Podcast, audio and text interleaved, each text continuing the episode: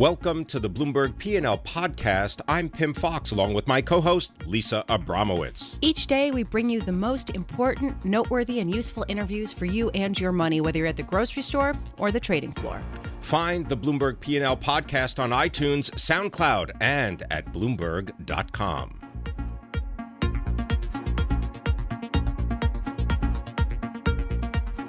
I want to bring in Katia Porzecanski. I mispronounced her name, even though we had just been talking about it. Katia Porzecanski, excuse me, uh, Bloomberg News reporter uh, who wrote a fantastic story uh, on the Bloomberg. It's one of the most well read of the day um, about bro culture on Wall Street and how Donald Trump rising to be uh, you know, the Republican candidate is uh, actually empowering the bro culture. Can you talk a little bit about what your story was about? Absolutely. I uh, I went into this thinking that I could write a story about the amazing uh, discussions and dialogues that are happening across Wall Street trading floors that never happened before with people, you know, come with men coming up to their female colleagues and being like, "Wow, let's really talk about this." But no, that's not that's not really what's happening. Uh, I spoke with about 20 women at hedge funds, private equity firms, uh, Wall Street banks, um, and that's really not what's going on, at least not in most of them. Um, I've heard uh, some really shocking stories, some kind of uh, some stories I kind of expected. Uh, but give us a, give us a shocking story. Uh, well, one woman um, uh, basically uh, learned through all this that her her her boss uh, doesn't really think that that uh, what Donald Trump was describing in his remarks about on the bus, those famous remarks, you know, are are that bad basically. And and she, and she's a victim of sexual assault herself. And now she's wondering if um, she will be supported by her boss if she, if something ever were to happen to her on a business trip or in in the office environment. And she's also questioning his judgment. Um, you know as her boss her, her boss is just general judgment if you know if if, if he's necessarily so, making good decisions. so this, this sort of so, speaks to this point that that you know former Microsoft CEO Steve Ballmer was making when he said that CEOs should not speak up in terms of who they support politically. But my question is is Donald Trump such an other candidate here that when you're making comments like this that are so obviously degrading to women, is it your responsibility as a boss or a leader to make a public statement to show some sort of recognition uh, that you know I, I, I don't agree with these statements? Well, exactly. I think that was what was really interesting from a lot of the conversations I had. That if um, if you believe uh, or your bosses or your colleagues are Trump supporters and they don't come out and just say, "Hey, by the way, I don't really agree with what he said about women," then you're on edge you're kind of you're like well without having that conversation you're going to be thinking to yourself is that what my boss or my colleagues think about women? And you kind of the lack of a conversation is is just as bad. Um, so that's what's what was really interesting about it because I mean, it's one thing when you're surrounded by women in an office and everyone kind of is talking about things all the time but if you're that one woman on a trading floor and you're surrounded by 25 people who are backing uh, a, a, a, politician that feels this way about women, you need to have a dialogue. Did, did you get the sense that people are actually emboldened to say even more aggressive statements with Donald Trump? So there were a few women that I spoke with who sit on or by a trading floor that said that they that the comments have added fuel to the joke pool, um, and well, and that's for sure. Yeah, and and emboldened them to say things um, that on already a misogynistic day to day environment uh, has gotten even worse. And the other thing that they that uh, several women mentioned was it's not necessarily about Donald Trump; it's about Hillary Clinton too. A lot of the comments that are made about Hillary and her ability to lead that sound gendered um, are putting women, Republican and Democrat, Democratic women alike, on edge. That okay, is this what they think about leaders that are women, and therefore is this what they're thinking about me? And that was really powerful. That several women mentioned that that there's this constant, you know, that double bind of I can't be a leader and I can't be a woman, I can't make everybody happy, um, and and it's bringing up all these thoughts, uh, which in this converse, this inner dialogue, and they can't really talk about it to anybody because they don't want to be ostracized and they don't want to be thought of as emotional or overthinking Well, it or anything And, like and that. speaking to that point, I mean, what has the response been like? Do people say that you're overthinking it?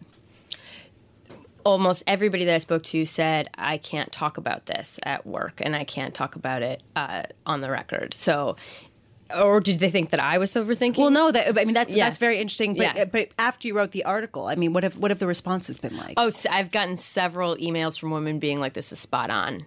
Several women, several emails. so it's it's all been on. positive. Uh, not all of it. I have gotten a few emails, um, you know, wondering, um, you know, what my motives were, or if this is an, an opinion that I have. And I, again, I have to stress this isn't an opinion. I went in thinking that this would be a very that you know all of Wall Street would have been enlightened or something about the struggles women face, and, and, it, and it wasn't that so.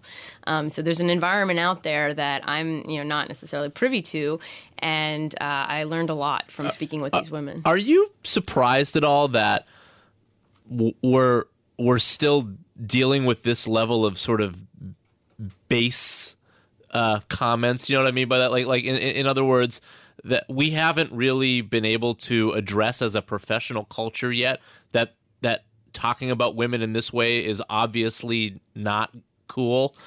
Well, I think that the most overt stuff is kind of been taken care of, but the problem is that it's not gone. There's just this veneer, right? It it's still there, but it's more subtle. It's not overt harassment, it's discrimination. That is the that was the consistent theme. Every single woman I talked to said she still faces some sort of discrimination or sexism uh, at work and either at work or doing business in the field. But maybe subtle, not necessarily Exactly, so overt. and that's what's even harder to address. It's not something you could just bring to HR and be like, "This happened." It's more the the constant things that just chip away at you and and leave you behind. Well, and I should say, I mean, Donald Trump is not uh, necessarily representative of male leaders in corporate America. I remember a story a, a month or two ago about how any CEO who had said what Donald Trump had said would have been fired. There is a quote uh, in an article from last month uh, where a CEO of a boutique executive search firm said any CEO who got caught making the kind of comments Trump did would be out the door in 24 hours. So this isn't necessarily representative of no, no, by of any course, by any means. Exactly, and that's that was actually one of the points that one of the women I spoke to said. She said, "If if this guy would have been fired if he worked with us here, but he's there running for president, what kind of license is that giving the people around me to say something?" So, it, it, I, even if things aren't happening right now, um, if the effect isn't happening right now, it's bringing up questions in people's minds as to what will be the lasting impact from this, um, either for women uh, because of the way that Hillary has been scrutinized um, in these circles, or or for men to embolden them. Katia Porzecanski from Bloomberg News. Thank you so much. Fascinating story. Uh, and regardless of people's opinions, definitely a topic uh, that's important just to talk about. Thank you so much for being with us. I'm Lisa Abramowicz here with Alex Sherman. This is Bloomberg.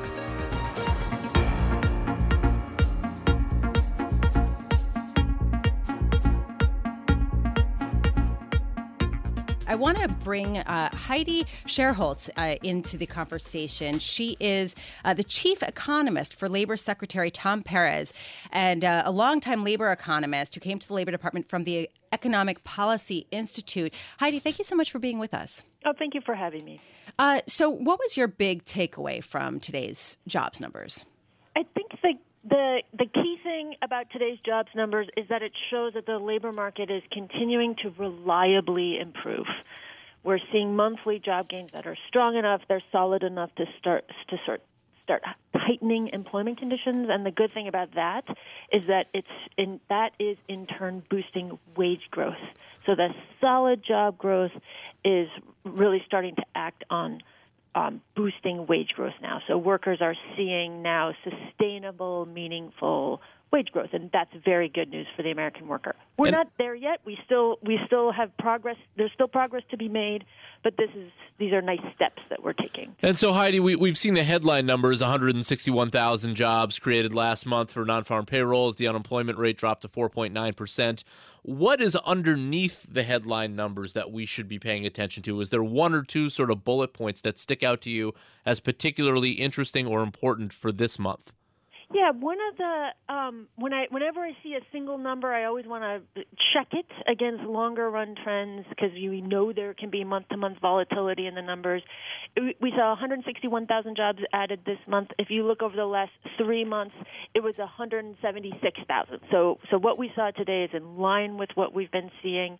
Um, the key thing that I that I think is important what that trend has been translating into that's not in those direct headline numbers is the wage growth. So over the last year, we we saw 2.8 percent growth in average wages. Inflation over that period is running at about one and a half percent.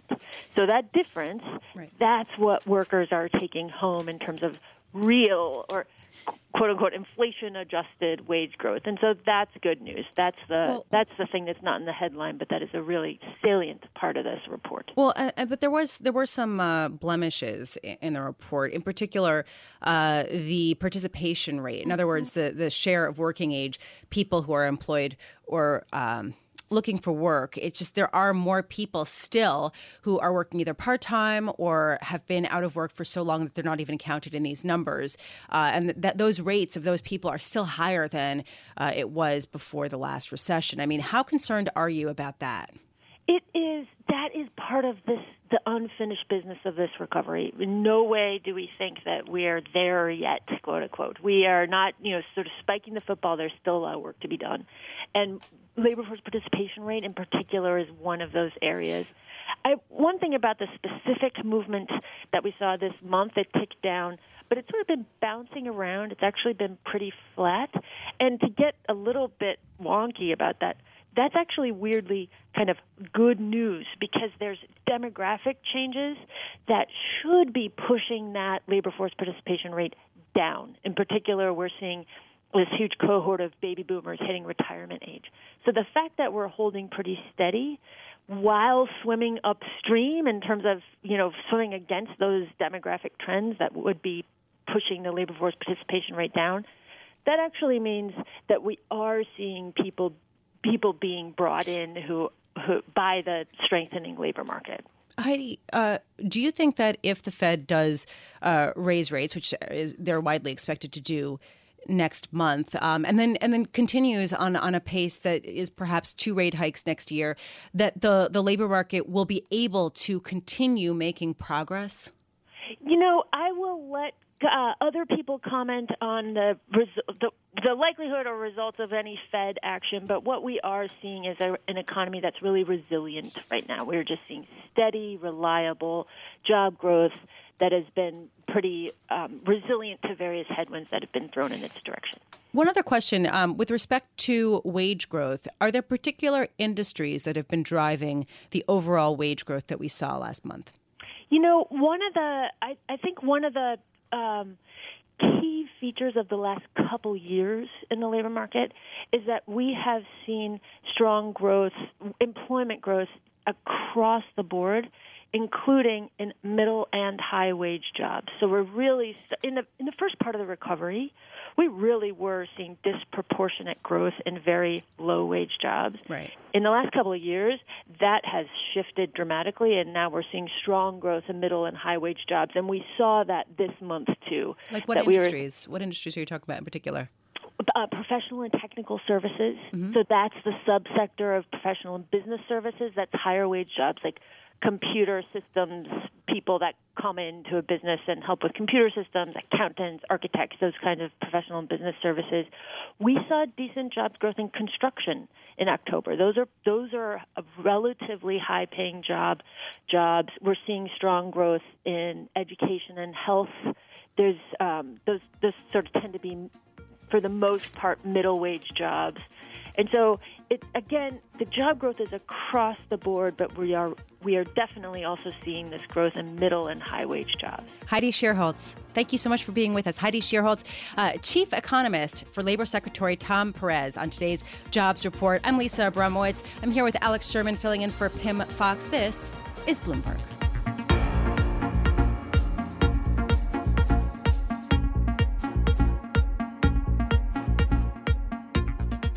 Be another Brexit?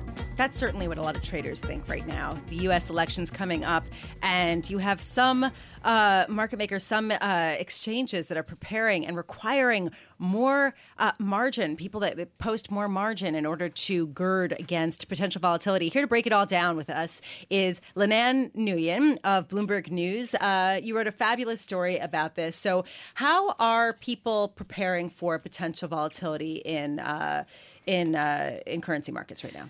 So, what we've heard is that a lot of people are really preparing for the unexpected. Uh, as with Brexit, a lot of people were caught out, caught out, um, weren't prepared for the sort of political uncertainty that that followed. Um, so, right now, no one on the street is taking anything for granted. They are staffing up, double staff, overnight pizza, coffee, all of that. Uh, but also, uh, in terms of the weeds, you know, people are stress testing all their portfolios. They're looking at where they're most vulnerable on the downside downside in case of something unexpected happening. So you're talking not only about investors, but you're also talking about. Uh, dealers and uh, exchanges. Can you talk a little bit about what the potential risk is for them that they're trying to protect against?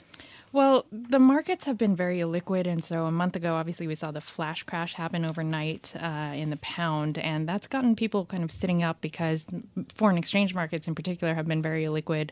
Um, and so when something unexpected happens, when a, headline comes out, uh, markets can have this cascading effect uh, in terms of prices. So that's something everyone is looking out for. There's also a question of, you know, big volumes going through overnight. Um, you know, headline comes out, suddenly every everything's moving all at once, and you could get algos tripping and um, causing big moves. We're seeing an interesting disconnect, I think, between investors who, as your story points out, seem to be, you know, let's say panicking might be too strong, but certainly preparing themselves for uh, a Donald Trump win. And CEOs. Wait, hold on, hold on. I'm sorry. Yeah. I'm sorry, Alex. I'll let you continue one second. But when you said, I don't want to get carried away with panicking, there is somebody quoted in, in your story, Lananh.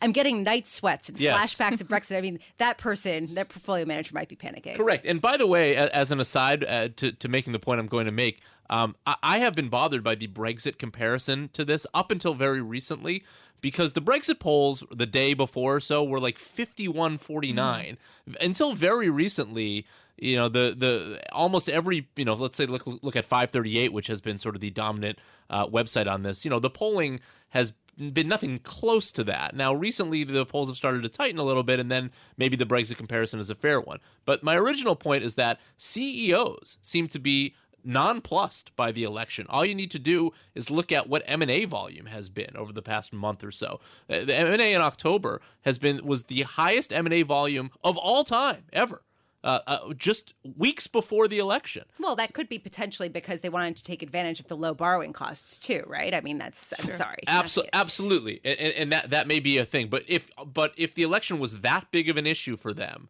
if there was that much fear associated with it, that would likely, again, no pun intended, trump uh, concerns about uh, or or or you know concerns about interest rates rising. I spoke to several people about this, several people, advisors, lawyers who were in the boardroom, and they told me honestly the election doesn't even come up in CEO conversations. Well, really?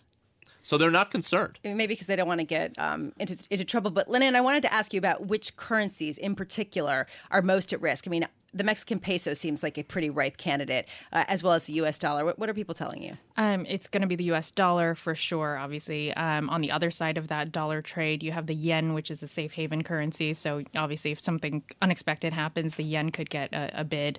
Uh, Mexican peso has been super sensitive throughout this entire presidential election um, process, and uh, the the retail brokers have raised their margins on the peso because uh, they want people to set aside more more money in case um, something crazy happens. Well, yeah, and hasn't hasn't Mexico uh, been raising interest rates uh, just in order to support the peso because of the bets uh, that that Trump could could become president and therefore would send the, the value of the peso down? So this is something interesting. You know, we hear people in the markets talking about uh, potentially intervention by the Mexican authorities in, in the currency. Um, you know, obviously this is not this is pure speculation, but people are starting to have those conversations in the street about what's going to happen in the Mexican peso um, come election night. So yeah, just, there's a lot going on. So all nighters all-nighters. People are going to be staffed up over in Asia too, I would imagine. Yep, Asia, uh, London, the U.S. I think this is a kind of all hands on deck situation. I think everybody's going to be staying up all night anyway to watch the uh, exactly. results come out. Um, Lananh Nguyen, thank you so much for joining us. Lananh Nguyen, who covers uh, the FX markets very, very well for us here at Bloomberg News. Thank you uh, to talk a little bit about how uh, the volatility in the foreign exchange markets is already getting some people having night sweats and flashbacks of Brexit. This is Bloomberg.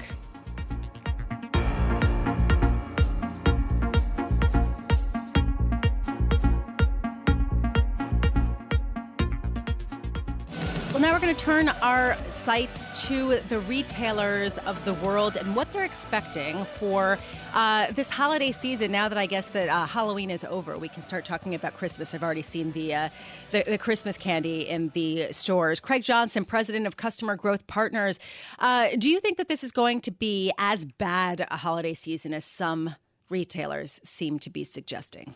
Well, we're pretty often contrarian, and uh, we think it's actually going to be a little bit better. The uh, the consensus is it's going to be up about three and a half percent year over year total sales, um, and we think it's going to be up 4.1 percent. We've been doing this for 16 years, forecasting, and and um, we think things are are, are coming together uh, in time for what's going to be a little bit better. It's not going to be a blowout Christmas. It's going to be a little bit better than people anticipate. Well, what what types of stuff in particular?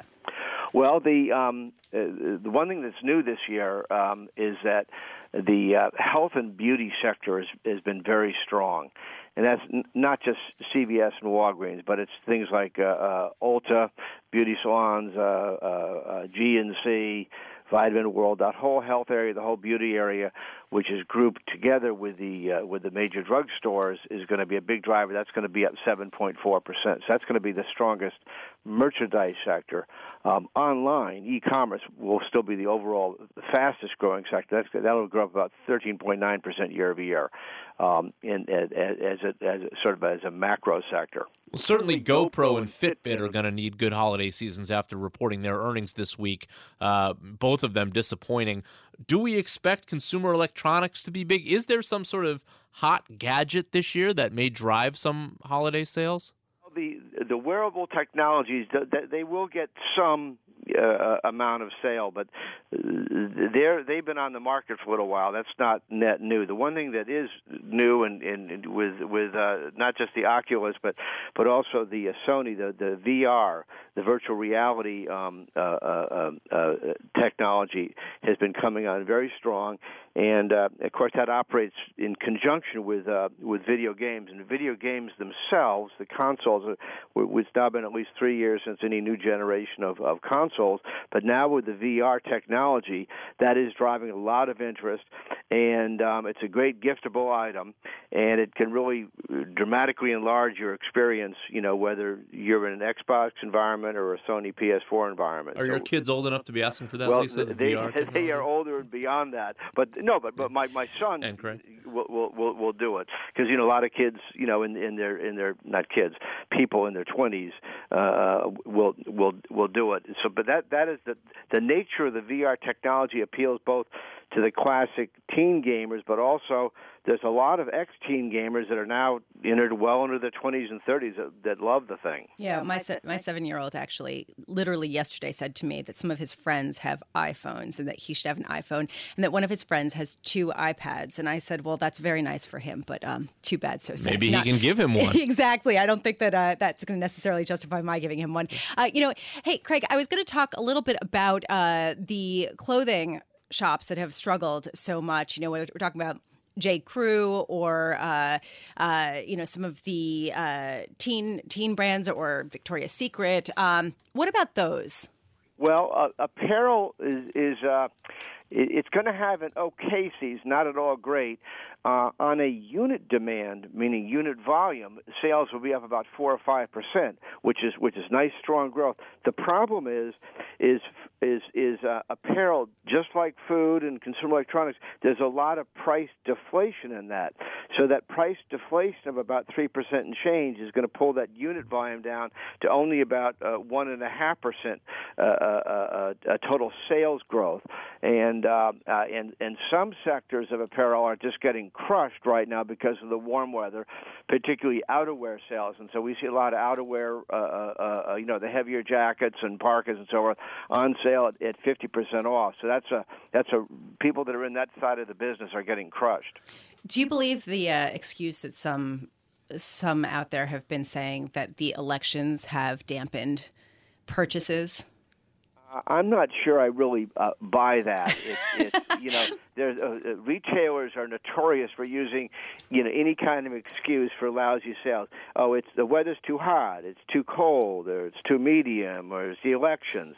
Um, and uh, weather and now elections are the last refuge of re- retail scoundrels that are underperforming. Um, uh, nonetheless, you know, any kind of major purchases, some people might be holding off on that a little bit. We've seen auto sales drop back a little bit, but we've also seen at the same time uh, a, a big picture TV, you know, the large TV sales. I mean, the big guys, 65, 70 inches. Those have been very, very strong. Um, and and if there's any kind of a election impact, it's certainly not affecting that sector. Uh, but from a sales point of view, a dollar point of view, uh, the again, there's such price deflation in that things are down 15 to 20 percent a year on a, on a kind of on a per inch basis.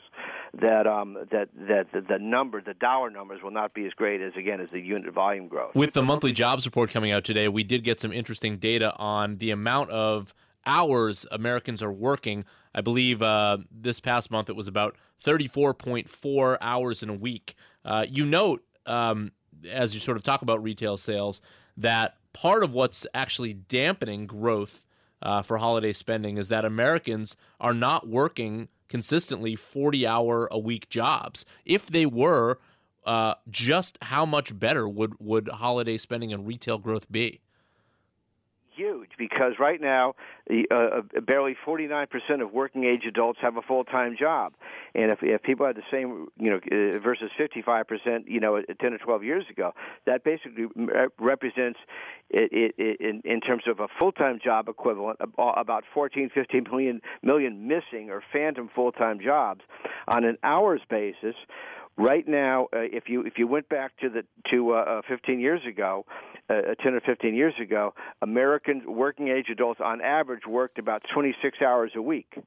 Everybody, all in not just the people in labor on all now only the the average adult only works only 22 hours a week so you you can do the math about what that's going to do to your your incomes and that affects retail sales and everything else so uh so we we need to ramp up you know the the, the full time growth, full time job growth, and not just be looking. Oh, unemployment is 4.9 percent, which is kind of a phony artifact statistic. So uh, we got to get the hours up and incomes, and that's what. At the end of the day, it's rise in, in overall disposable personal income that drives all consumer spending, and retail is the single biggest part, of course, of consumer spending. Craig Johnson, thank you so much for joining us. Craig Johnson, president of Customer Growth Partners, which is based in New Canaan, Connecticut, talking about holiday sales at retailers and how his contrarian view is that they are going to do better, Alex, than a lot of people have been saying. I'm Lisa Abramowicz here with Alex Sherman. This is Bloomberg.